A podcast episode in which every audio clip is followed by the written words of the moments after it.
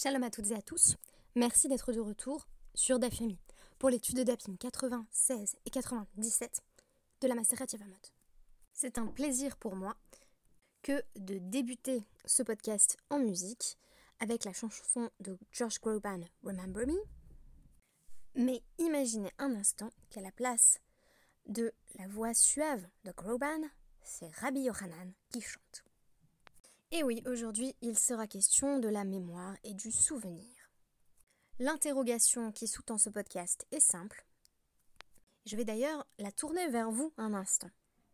Pourquoi voulez-vous qu'on se souvienne de vous? Parce que vous avez été un bon père, une bonne mère? Parce que vous vous êtes épanoui dans votre travail et avez été extrêmement productif? Parce que vous avez fait naître une œuvre d'art? Bref, c'est à vous de choisir. Mais une chose est sûre, nul ne souhaite être tout à fait oublié. Que ce soit à travers le souvenir de proches aimants ou animé du désir de marquer l'histoire, nous faisons tout ce qui est en notre pouvoir pour que notre mémoire soit préservée. Toute la question étant bien entendu de savoir ce qui fera que l'on se souviendra de nous. Et comment les sages, eux, ont-ils marqué notre mémoire? La réponse semble évidente. Mais la manière qu'ont les Rachamim de présenter la quête d'une postérité n'en est pas moins créative et touchante. Tout commence le jour où Rabbi Elazar ben Pedat énonce un enseignement. Il s'agit bien entendu d'un enseignement sur le Yiboum, au sujet du mariage léviratique, en vertu duquel, si un jeune garçon âgé de 9 ans tentait de faire Yiboum avec sa Khalitsa, s'il tentait donc de l'épouser ou d'avoir une relation sexuelle avec elle pour sceller le mariage léviratique, on considérerait que son acte vaut Mahamar, c'est-à-dire, à, l'échelle d'un adulte, des fiançailles avec sa belle-sœur. Mais le moins qu'on puisse dire, c'est que Rabbi Elazar n'y met pas les formes. Azal Rabbi Elazar, Amar Lishmata Bemidrasha. Donc, il entend cela de son maître, qui est Rabbi Yochanan. Il se rend au Beth Midrash où il fait connaître cette halakha. Velo Amra Mishme de Yochanan, mais il omet de mentionner que c'est de Rabbi Yochanan qui la tient. En effet, toute la structure de la Gemara est jalonnée par les Amar Ploni, Amar Ploni, Amar de sorte qu'on sait toujours euh, d'où provient une déclaration ou d'où émane une loi spécifique. La question de l'auteur est extrêmement importante dans la Gemara. Ici, on a donc affaire à une anomalie qui consiste à ne pas mentionner l'auteur premier. Shma Rabbi Yochanan, Ifkad. Ikfad, pardon. C'est moi qui m'a lu. Rabbi Yochanan a entendu que son élève avait omis de le mentionner, et euh, donc Ikfad, il en a été offensé. Il s'est fâché. Comme il était vivement fâché, les autres sages ont essayé de lui donner un exemple de cas où la colère mène beaucoup trop loin et est particulièrement dangereuse et préjudiciable au rapport entre les sages. Oul Legabé Rabiami vers Rabbi Assi. Donc euh, Rabbi Ami Rabbi Assi rendent visite à Rabbi Yohanan à Mouroulé. Lokachaya Maase, Bivet Shel Tiveria, Be Neger, Sheyesh, euh, Berosho Gelustra. N'est-ce pas le cas que il est arrivé un incident ou un récit ou tout simplement une anecdote, un maasé, dans la synagogue de Tibériade au sujet de la détermination du statut d'une sorte de pommeau situé au bout d'un gond de porte. La question étant de savoir si on peut faire tiltoul avec, c'est-à-dire si on peut déplacer cet objet, ou si c'est un objet qui doit être considéré comme euh, la catégorie que l'on appelle Muktse Mahmad Goufo, c'est-à-dire un objet qui euh, n'a strictement aucune utilisation, qui ne sert à rien le Shabbat, et par conséquent qu'on ne peut pas déplacer. Donc la question c'était la détermination du statut de second de porte, et que se passait-il Chez Nechel Kubo Rabbi et Lazare et Rabbi Yossé, Rabbi Lazare et Rabbi Yossé euh, étaient en désaccord sur la question de savoir si c'était Muktse ou pas. Ad Shek Aro Sefer Torah à tel point que un Sefer Torah euh, s'est déchiré dans leur colère. Karous al est-il possible vraiment qu'ils les déchiraient eux-mêmes? Parce que ça semble être la première interprétation de ce passage, est-ce qu'ils en seraient venus aux mains?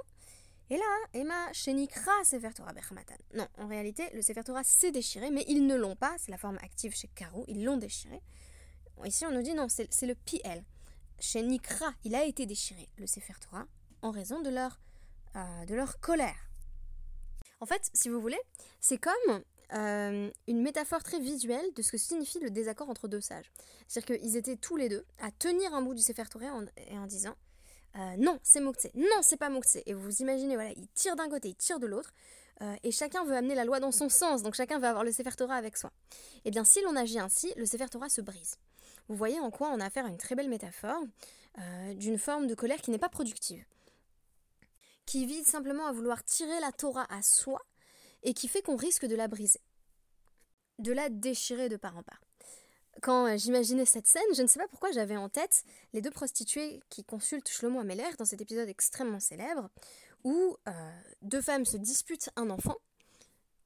On connaît la solution proposée par Shlomo Ameler, donner un morceau euh, de, l'enfant à l'une et, un autre morceau à l'autre, pourvu qu'on puisse le couper en deux.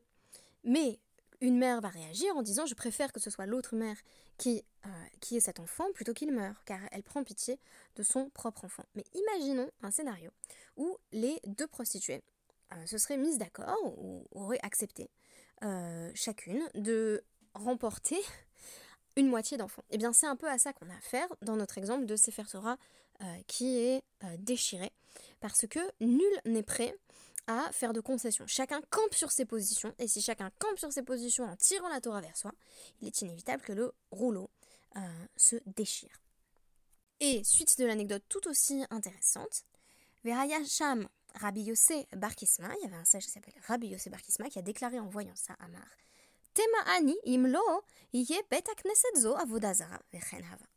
Je serais bien surpris que ce lieu ne devienne pas un temple idolâtre euh, et ce fut le cas en effet. C'est-à-dire qu'il y a une forme d'idolâtrie dans cette colère qui a mené euh, au, déchirement euh, du Sefer Torah. Et dans cette inflexibilité, dans cette impossibilité de, considérer rationnellement les arguments de l'autre. Et tout cela est employé à guise d'illustration par Rabbi Ami et Rabbi Assi pour démontrer à Rabbi Yochanan que la colère est forcément nuisible en matière d'études. C'est vrai qu'il faut être animé, c'est vrai qu'il faut être engagé euh, dans ce que l'on propose lorsqu'on étudie. Mais cela ne saurait revenir à simplement tirer le Sefer Torah à soi en attendant que ça marche. Mais Rabbi Yochanan, toujours en colère, va très mal interpréter la déclaration euh, des sages en disant Hadar, euh, Ikfad Tefe, il était encore plus en colère, Amar, Chavruta, Nami, Maintenant, vous dites que c'est comme si on était des sages au même niveau, parce qu'en effet, dans l'anecdote, Rabbi Elazar et Rabbi Yossé, ils sont pas d'accord. Mais ils se placent au même niveau hiérarchiquement, et c'est juste qu'aucun d'entre eux ne veut en démordre. Euh, sauf que là, euh, prendre cette illustration pour montrer euh, le caractère dangereux de la colère, c'est comme dire que Rabbi Yochanan et Rabbi Elazar ben Petat sont sur le même plan, ce qui va vexer encore plus Rabbi Yochanan. Mais c'est Rabbi Yaakov Baridi qui va permettre euh, qui va permettre d'apaiser euh, Rabbi Yochanan en disant à Marlène qui lui a rapporté un pasouk de Yehoshua 11, 15. Kasher tiva Hashem et Moshe avdo. Ken tiva Moshe et Yehoshua, vechen asa Yehoshua. Lo hesir davar mikol asher tiva Hashem et Moshe. Donc tout ce que Hachem avait demandé à Moshe de faire, Moshe l'a transmis à Yehoshua. Et ainsi Yehoshua n'a rien laissé de côté de tout ce que Hachem avait demandé à Moshe de faire. Vechi al kol davar shamar Yoshua aya omer lahem, car amar li Moshe. Est-ce que à chaque fois que Yehoshua rapportait euh, une loi, il disait c'est ce que Moshe m'a dit Et là, Yehoshua, Yoshev Fedoreshtam. Non, il disait voilà, c'est ça la loi. Littéralement, il était assis et il enseignait tout simplement. Hakol Yodin, chez Torato, shel Moshehi. Et tout le monde savait que c'était euh, la, Torah de Moshe, la Torah du, maître de, de Yehoshua. Il n'y avait pas besoin de le préciser. Notez que ici, euh, on a bien une relation maître-élève, de sorte que euh, Rabbi Yochanan ne se sent pas diminué par la comparaison, puisque, on le devine, dans la comparaison, c'est Rabbi Lazar ben Pedat qui fait office de Yehoshua et Rabbi, et Rabbi Yochanan pardon, qui se voit sous les traits de Moshe. Et la comparaison est, vous le reconnaîtrez, fort flatteuse. Af Rabbi Elazar, Talmidecha, Yoshev Edoresh Stam, Ve'akol Yodin, Ki Shel Donc, conclusion de l'anecdote par Rabbi Yaakov Baridi. Ton disciple Rabbi Elazar, il, euh, littéralement encore, il est assis et il enseigne sans attribution spécifique, et tout le monde sait très bien que c'est toi qui l'as enseigné. Et Rabbi Yochanan va dire Mipnema i atem yodim lefayes keven idi Pourquoi ne savez-vous pas m'apaiser aussi bien que le fils d'Idi, notre collègue? Mais au fond, pourquoi cette colère? Est-ce une simple guerre d'ego? Euh.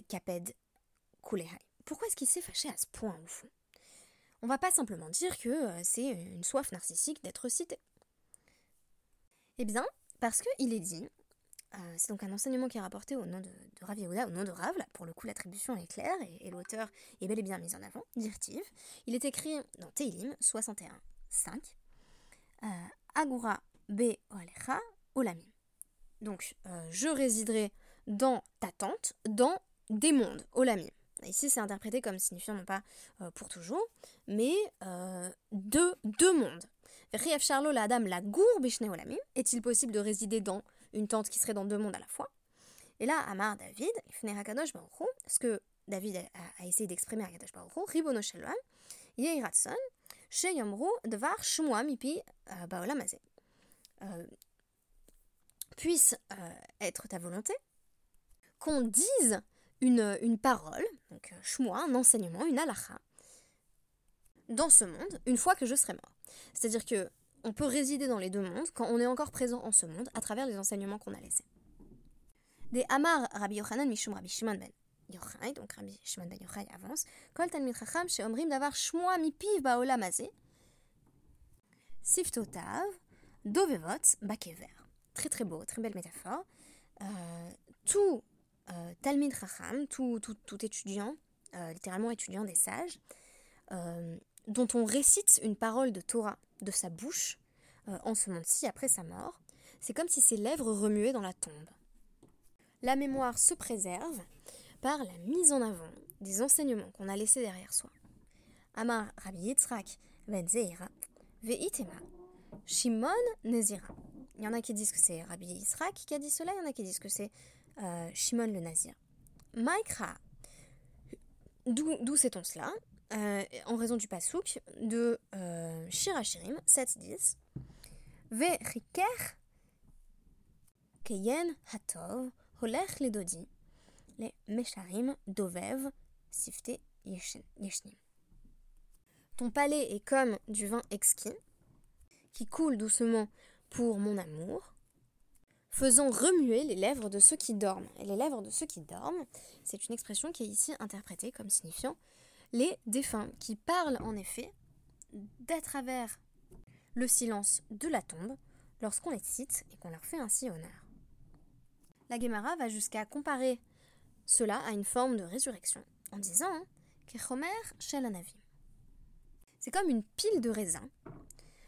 Ma Chomer Shelanavim Keva Adam Etzbao Alav Miyadovev. De même que quand on a une pile de raisins, dès qu'on place, euh, le doigt dessus, euh, ils se mettent immédiatement à, frémir.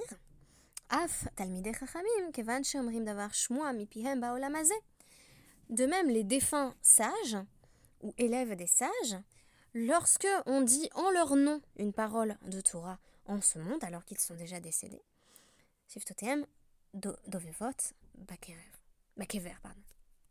leurs lèvres remuent depuis la tombe. Cela montre bien que la question euh, de citer ces sources ne relève pas simplement de quelques pointilleux usages académiques, ni même d'une question de respect due à l'individu lui-même. En réalité, les enjeux sont plus élevés et plus profonds. Nous avons en effet constaté, à travers notre étude des DAPIM 96 et 97, que nous devrions peut-être aspirer à ce que l'on se souvienne de nous pour nos enseignements, pour nos idées. Aspirer à laisser une trace, c'est tout naturel. Mais il est bon que cette trace porte le sceau de l'authenticité et de la Torah. Je vous remercie d'avoir écouté ce podcast et vous donne rendez-vous demain. Shavuatov.